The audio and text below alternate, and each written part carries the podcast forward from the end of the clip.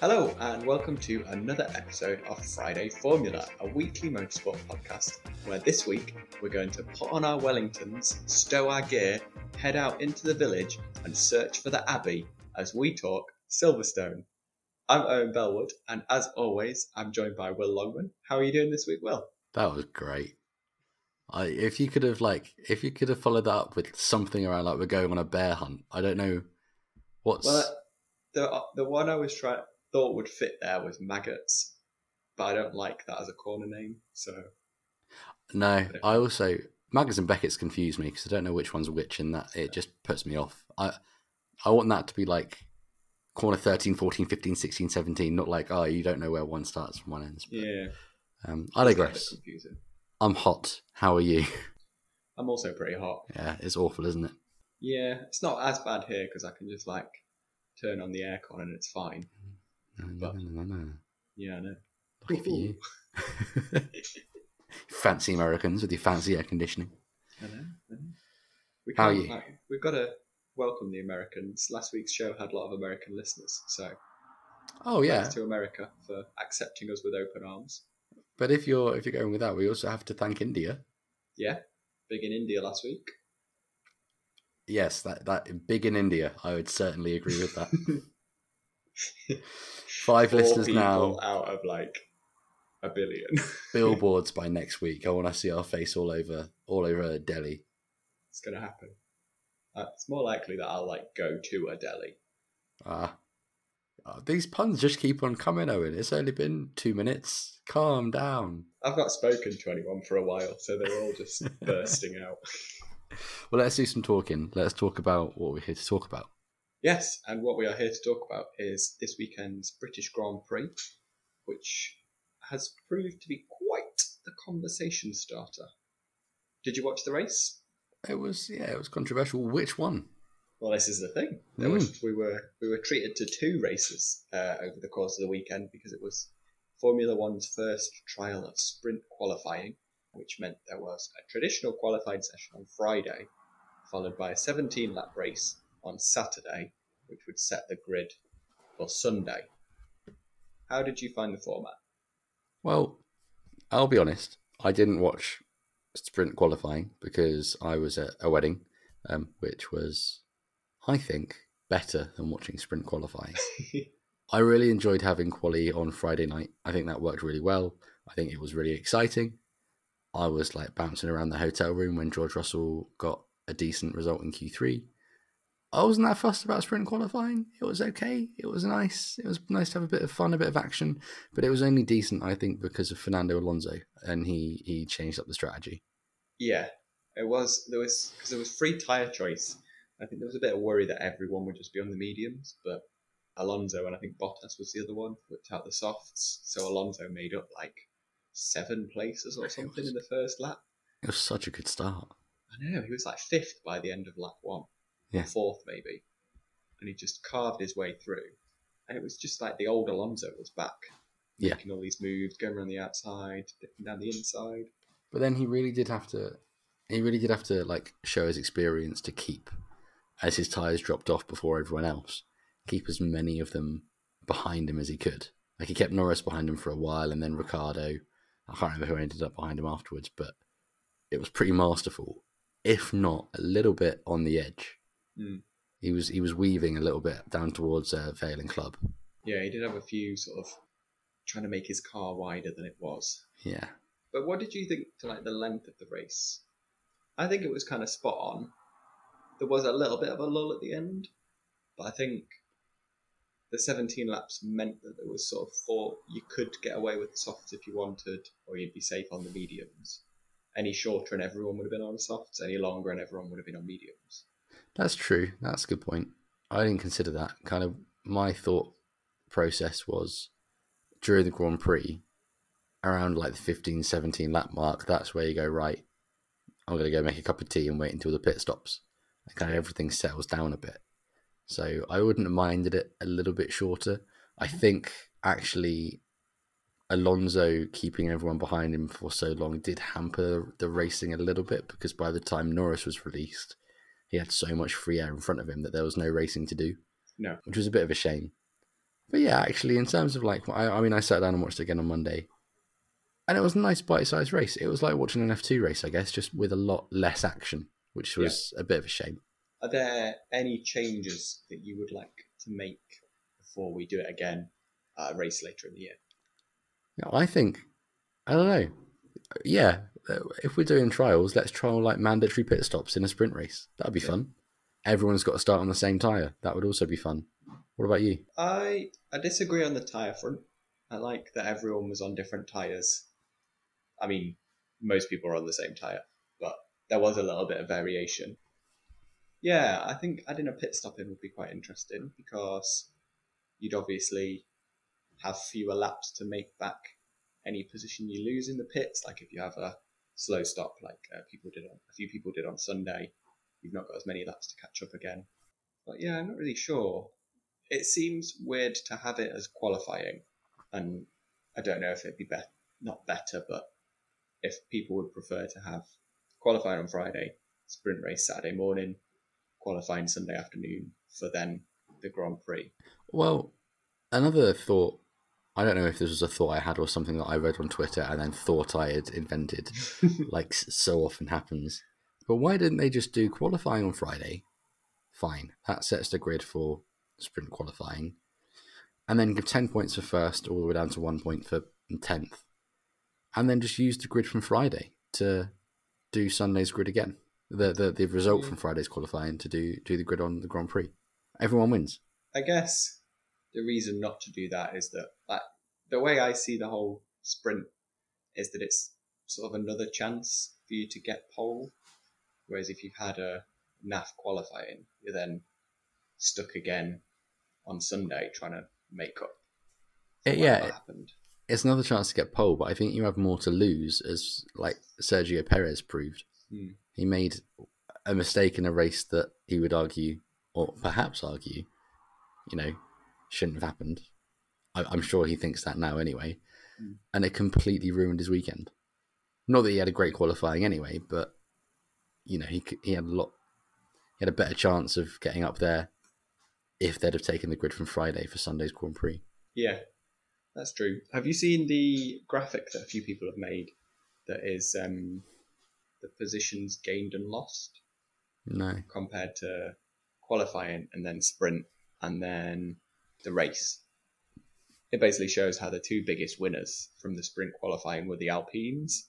Like Alonso made up came from 11th to 7th, and Esteban Ocon from 13th to 10th. So they are probably a team that would be happy to do it again. But then the losers were people like Perez, who DNF'd after a few incidents, and then Sainz, who got sort of tapped by George, and he ended up falling quite far back, but recovering a bit. Yep. So well, there were these few like little pockets of action. Um, I'm happy that they're trying it. Looking forward to seeing it again. Yeah. One thing I was very happy with, and you know, we've talked about being broadcast nerds before, but the presentation at the beginning, I hope you got it on ESPN in America like the way they went through the grid and the track beforehand? It was maybe on. I don't think I saw it though. Ah, so you know, like normally they do like the uh, the intro, and then it's like, oh, here are the three action zones, and mm-hmm. here's the starting grid, and it's well, they did all of that, but it was in augmented reality. Ooh, so cool. everything was completely different. So it was like a helicopter shot of the entire circuit, explaining like things were popping up out the ground, telling you like what was going on. And they went to a, a, another shot for the grid, but it was like augmented reality, so they were all coming towards you, but like Formula E style. And then during the race, like sometimes you know they have the gap that comes across the bottom uh, yeah. third, lower third. That was appearing as like augmented reality. So mm-hmm. they've only been using it to kind of do ads in the past. But I was like, this is like the pinnacle of sports broadcasting. They should be doing this for. They should swap it around. This is what I want to see on a Sunday. On the main one, yeah. Um, it was really cool. I, I was quite impressed with that. Hmm, I'll have to see if I can find that again. Uh, but the, the whole point of the sprint was to set the grid for Sunday's race, which the drama that ensued kind of I feel like has overshadowed the sprint debate afterwards. Yeah, yeah, I'd agree with that. Uh, well, it's related somehow because obviously uh, Max jumped Lewis. We haven't even mentioned that Lewis got pole, have we? Or have you? You might have done, and I've forgotten. Lew- Lewis didn't get pole. Lewis got the Speed, Speed King. King. and then Max Oh. Verstappen won the sprint, so Max got pole. Speed King makes him sound like a drug lord or something, doesn't it? Yeah, it should be the other way around because surely the sprint is I don't know. Sprint and speed go more together. We had an argument on this two weeks ago where I said pole position should go to qualify, and you said no, so I'm not having you change your mind now. No, I I still think whoever You're on side Speed King. This is it. This is over. Debate over. whoever starts the Grand Prix in first is on pole position. But I'm just saying, as a name, Speed King goes better with sprint, and pole can fit with qualifying. Why didn't they just say fastest lap? Yeah, Like- I don't know. That'd have been easier, wouldn't it? Fastest driver. That'd have been nice. Yeah. So the Speed King lost his crown and was toppled by the pole position winning Max Verstappen, who started on Sunday in pole position. Hey, you really I had to feel like that's a very that, didn't you? confusing way of saying that. So yeah, he jumped. He jumped Lewis with his smoke. Well, not even smoking. They were flaming brakes on Saturday, and then Lewis got a similarly good start, not quite as good, uh, on Sunday, and was basically chasing him around like a dog chasing a rabbit. It was like inevitable that he was going to overtake him at some point. It seemed. Well, he did seem to get past him on one of the straights, but then I think Max like outbraked him and got back ahead. It was one of the best starts to a Grand Prix I've ever seen. Yeah. Like the way Lewis seemingly had the first corner, but then Max managed to take it wide and stay ahead, and then he was right on his tail again. And there were a few instances where it felt like they were going to come together Yeah. before. Uh, was it on the Wellington Straight when they basically touched wheels and they were like side by side? Yes, down towards Brooklands. Hmm. Yeah, that was that was dodgy, and that's where kind of Max swept over, as you have those kind of two looping sections, and he took, Yeah. took back the lead. That's also where you have that really cool camera that like goes across, like a cross section of the two corners. I love that. Yeah, you could kind of tell it was going to boil over, and it was it was either going to settle down completely or go over the top. Yeah. and it didn't settle down. No. So, as I'm sure everyone knows now, going into Copse corner, they were both coming into the corner. Lewis tried to take it inside. Max turned in. Lewis's front left clipped Max's rear right and spun him off into the wall in a crash that was 51 G's. Jeez, that's a big crash. Yeah. Romain Grosjean's crash in uh, Bahrain was 53. So this is the second Oh, strongest. cool, Crash. crikey. So it's mad. Yeah, it was it was big because he seemed to like skim across the ground. So there was no like bounce or anything to take any of the force off. It was like he sort of hopped over the gravel trap. So Yeah. there was none of that rough surface to take any of the momentum out of it. There's a video um, on YouTube that someone in the grandstand right behind the tire barrier took, Hmm. and like if you want to appreciate the speed at which he went off the track and hit that barrier and the noise it made, uh, look it up because Hmm. It was a very scary incident, like how the wheel had already flown off in not Yeah. quite the opposite direction, but it had just flown off to one side and he'd spun off. But it, the cause, it really didn't look like a big contact. No, but these they're so fragile and they're turning already. So they lose downforce when they go through the corners, don't they? Mm. But they're so finely balanced. that That's what they're always talking about: getting the balance of the car right, the balance of the car right. If you have another car that's going 200 miles an hour tap you, then it's going to throw everything off, I guess. Yeah. Yeah. And that's why you've got to be very careful when going into corners like Copse. Mhm. And if you hit the driver in front of you, it was probably your fault. Yeah. Mercedes have kind of said in the aftermath that if there hadn't been the red flag, Lewis would have had to retire as well. They said that they needed that period, that kind of stoppage period, to fix the car, and there was damages to I think like the rim and his front wing and things. So they were worried about the condition. Because of that, it seems insane that there's people online saying that Lewis did it on purpose and he just wanted to take Max out because he knew he couldn't win the race otherwise. Like, Yeah, well, why no, would crazy. a seven-time world champion risk not finishing the race just to make his rival not finish? Well, this, I mean, yeah, the crux of it, it I think it, I think it was stupid, Mhm. and I think that argument is stupid because Lewis was clearly faster than Max. He would have had him when they came out of Maggotts and Beckett's. He he would have caught him. Eventually, he would have caught him if he could have kept with him through Maggotts and Beckett's. He would have been absolutely fine. So he would have done it on pace. He knew he would have done it on pace. He wouldn't have done it on purpose. There's- There was no point. No, it seemed like a slightly not desperate, but it was quite hasty to go for the move then. There was sort of a little bit of a mirroring in the sprint where he'd kind of tried a similar move but backed out of it. Yeah. And I think this is one of the reasons why they did come together because Max expected Lewis to back out of it. But the Grand Prix is different to the sprint race. The sprint race only three points are up for grabs, but here Lewis wants 25 to close that gap down. So Yeah. he's not going to back out of it. No. I think I kind of think that's why they did end up coming together because they both sort of expected the other to. But the problem with it for me was that he's already tried a move going into that corner. We talked about this on, on Messenger at the time, where Karun Chandhok is going through it frame by frame. That's fine. But if you actually go back a few seconds, Lewis tries a move on the outside Hmm. and he doesn't really make it. He's he's made a move at that corner. Back out. Like that move should be done now. You Hmm. there's been a move, there's been a defense. If you attack again, then Max is kind of entitled to defend again, and that's not weaving; it's defending from two of your attacks. Yeah.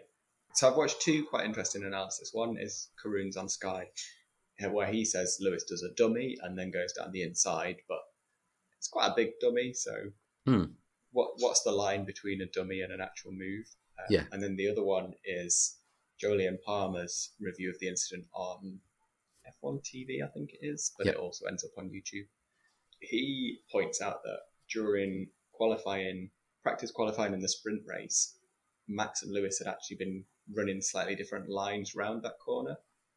So when you look at it, it looks like Lewis has missed the apex and isn't ready to turn in yet. But that's because he's been sort of running that line all weekend, and Max has been ah, Okay. running a steeper line. So when you're arguing who's on the racing line and who isn't, which kind of comes into who causes it, they're sort of both on their own lines, and that's Yeah. what makes it tricky to judge whose fault it is. I think the penalty that did come about in the end, the 10 seconds for Lewis, was completely fair.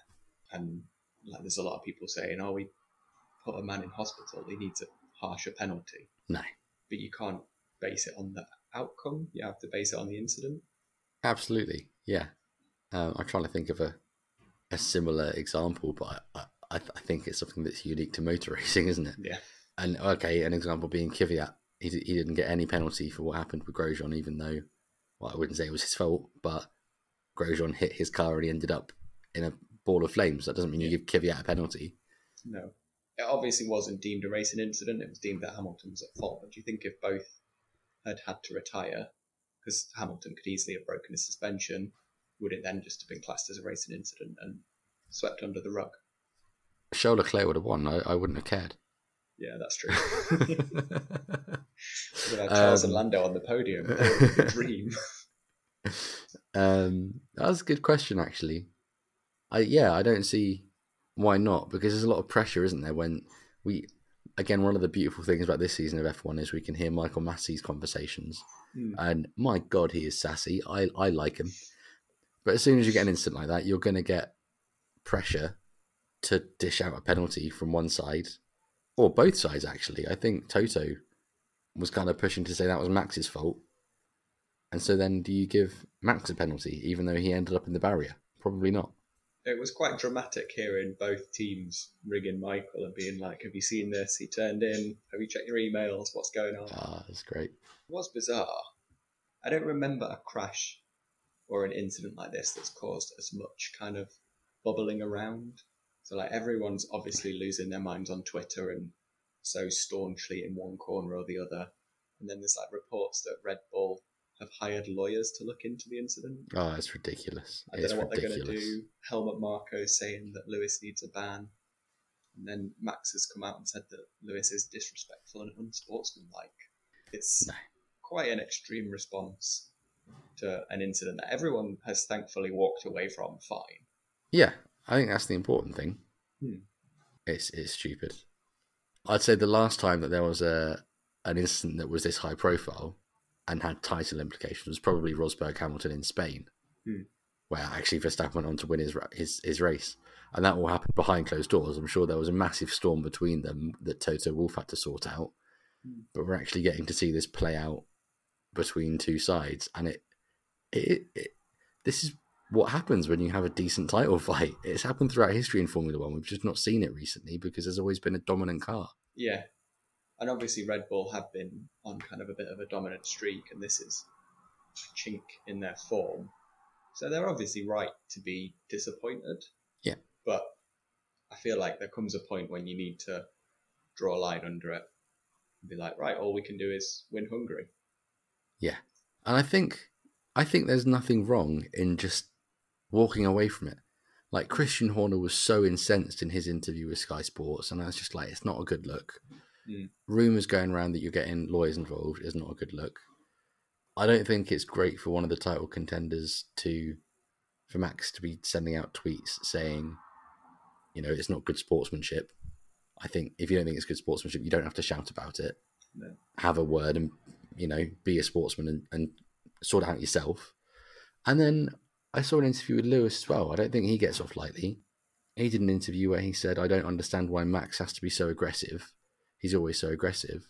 And then about forty seconds later in the same interview, he says, "Because God, you know, I'm never going to stop being so being aggressive. You'll never be able to stop me being aggressive." And it's like, well, You can't, yeah. you're not you better. Yeah, double standards like that. you can't be a hypocrite like that. You you're the number one in the world at the moment, fine, but when you're out on track, you're the same as everyone else.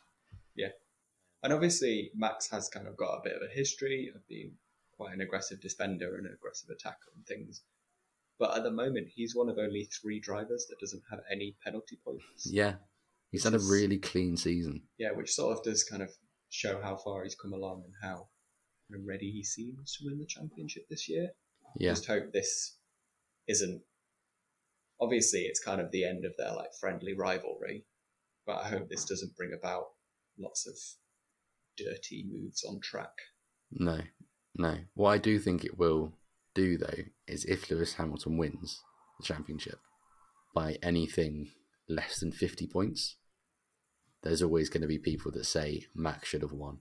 Hmm. because he shouldn't have crashed in Azerbaijan when he was in the lead, and he should have scored some points in Silverstone, even if Lewis did get ahead of him.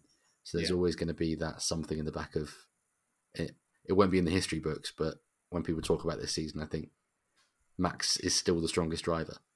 Yeah, but at the same time, that's something that comes every time Lewis Hamilton wins a world championship. It's like, oh, he's only won because of the car. Oh, he's only won because he doesn't have a good Oh. rival. Oh, he's only won because Max crashed. I thought you were going to say because everyone thought Valtteri Bottas should have won. Well, I'm sure someone does. But yeah, so as we said after the incident, it was red flagged. Lewis could fix his car. The incident was then under investigation. He was handed a 10 second penalty, uh, and then we got going again. Before you do, I just wanted to ask you a really quick question. I. I appreciate the, the the energy, but I had a question I wanted to ask you about that. I'll just do. I'll bring the energy back. Don't worry. Thank you. Red flag periods. Should you be allowed to repair a damaged car and start in the same position when you go out again? Yeah, I don't see a problem with repairing the car. It's a big question.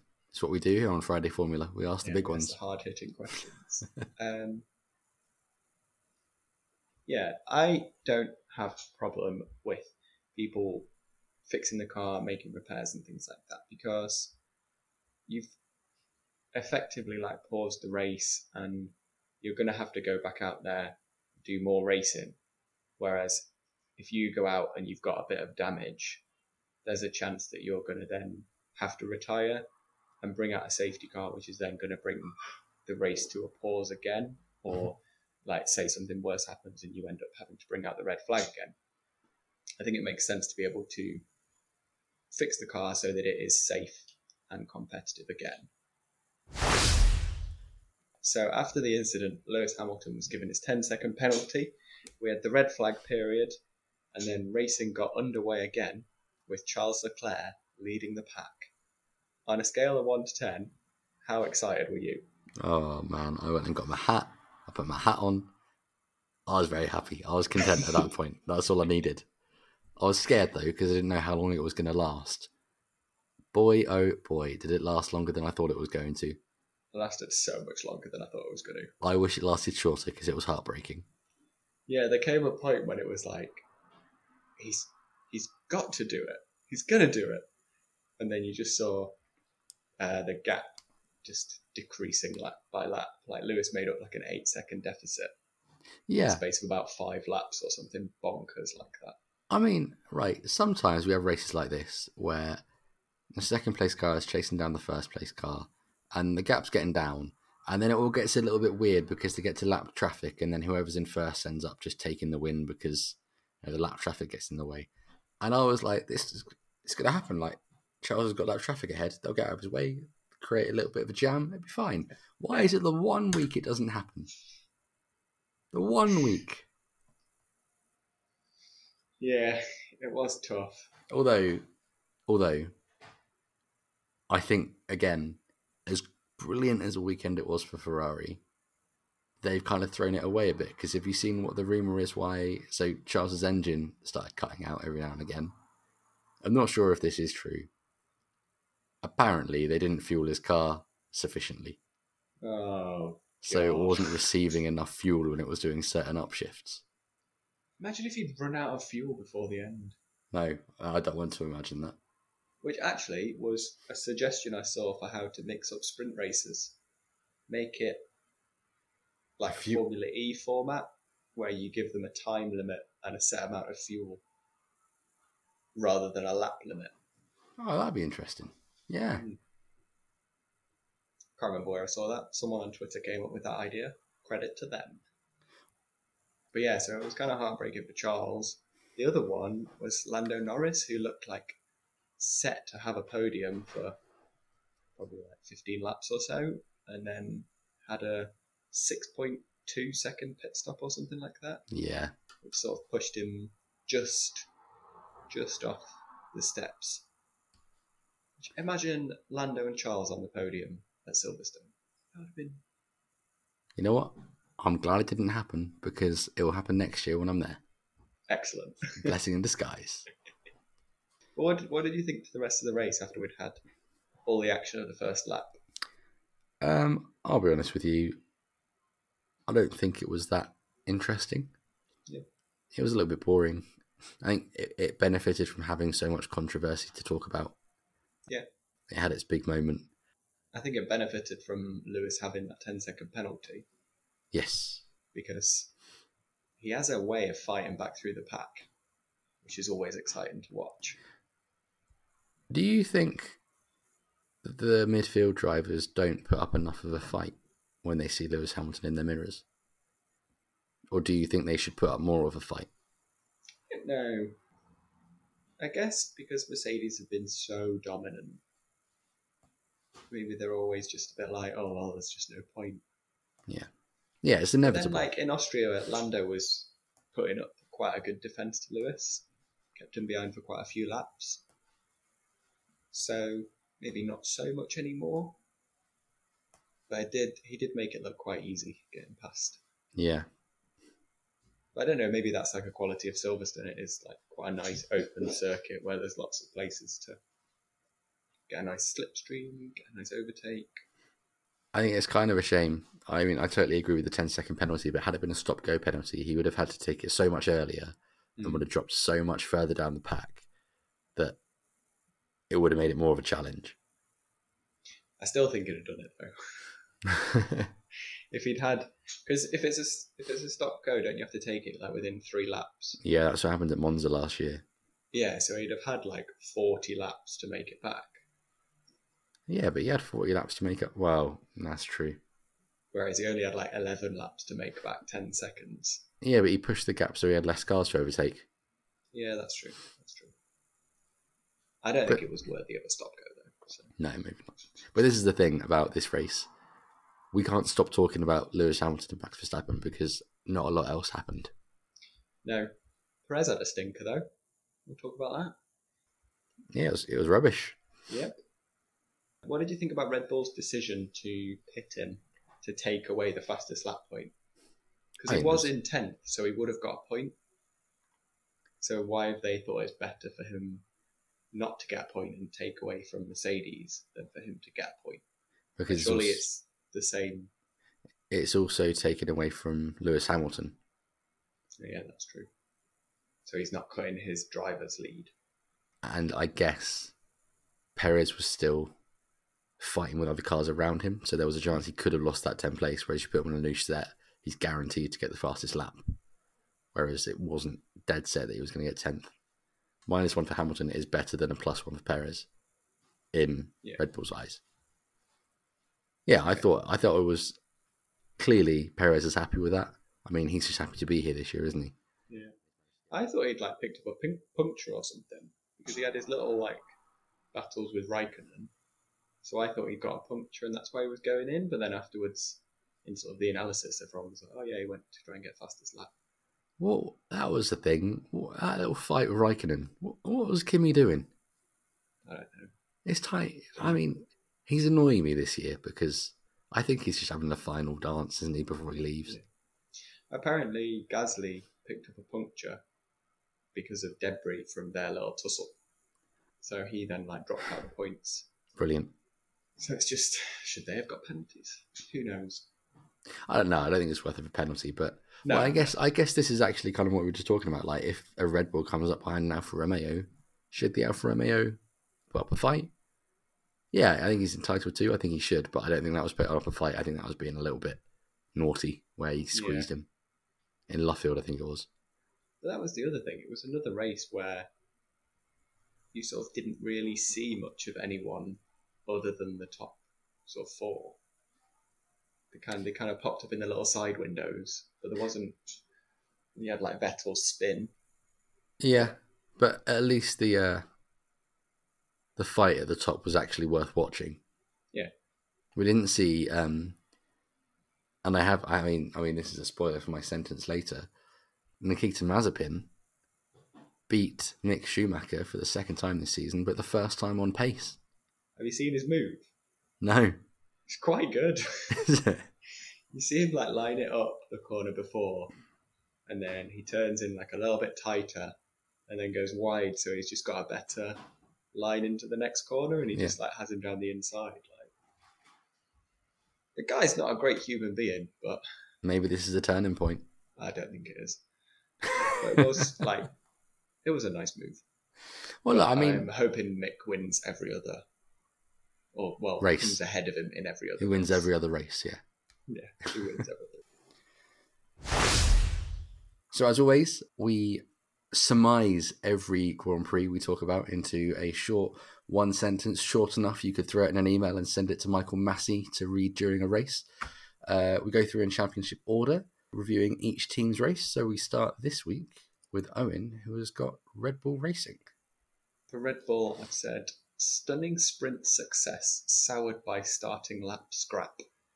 Just four points behind Red Bull is Mercedes AMG Formula One team. Have you described their weekend well? I have Lewis rides Lady Luck, but really Valtteri should be picking up second. Third place, we have McLaren Mercedes. I've got hometown heroes haul home impressive points. Just behind McLaren is Ferrari. Best Ferrari performance in years, gutted it all ended in tears. Right behind Ferrari is the other Italian team, Alpha Tauri. Tsunoda takes 10th as Gasly just misses the point. Just behind Alpha Tauri is Aston Martin. I've gone for why did Sebastian Vettel cross the road? Because he's retired from the race and that's where the factory is. Oh god. Uh, keeping it fresh, keeping it fresh, something different every week. We go from the Silverstone team to the Enstone team. uh, Alpine Renault. Awesome Alonso articulates Alpine's ambitions. And then with two points in eighth is Alfa Romeo. I've uh, does Kimi realise he's outstayed his welcome yet? After Alfa Romeo, it is Williams. Quality Quali comes unstuck as George slips back through the pack. Uh, so finally, you have 10th place Haas F1 team. I put Mazepin beats Mick on pace, showing some signs of getting up to speed. So that was our one sentence reviews of every team in the Formula One Constructors Championship this year. What do you think of them? Do you agree with our opinions? Got your own reviews of each competitor? We'd love to hear your thoughts. You can get in touch with us on Twitter, reach out to the show at Friday Formula, or you can find each of us individually. I'm at Owen underscore Bellwood, and Will, you are at Will Longman. Please do get in touch with us on there. We'd love to hear your thoughts on the race in action and just anything else you've got going on. How's your nan? Let us know. uh, if you would like to find a slightly more condensed version of our podcasts, we do also run them on YouTube. Just search Friday Formula and you'll be able to find all our old episodes. That is everything from us this week. We will be back next week with another episode. In the meantime, don't forget to rate, review, and subscribe wherever you get your podcasts. All that's left to say is thank you so much for listening. Enjoy the rest of your Friday. Bye. See you later.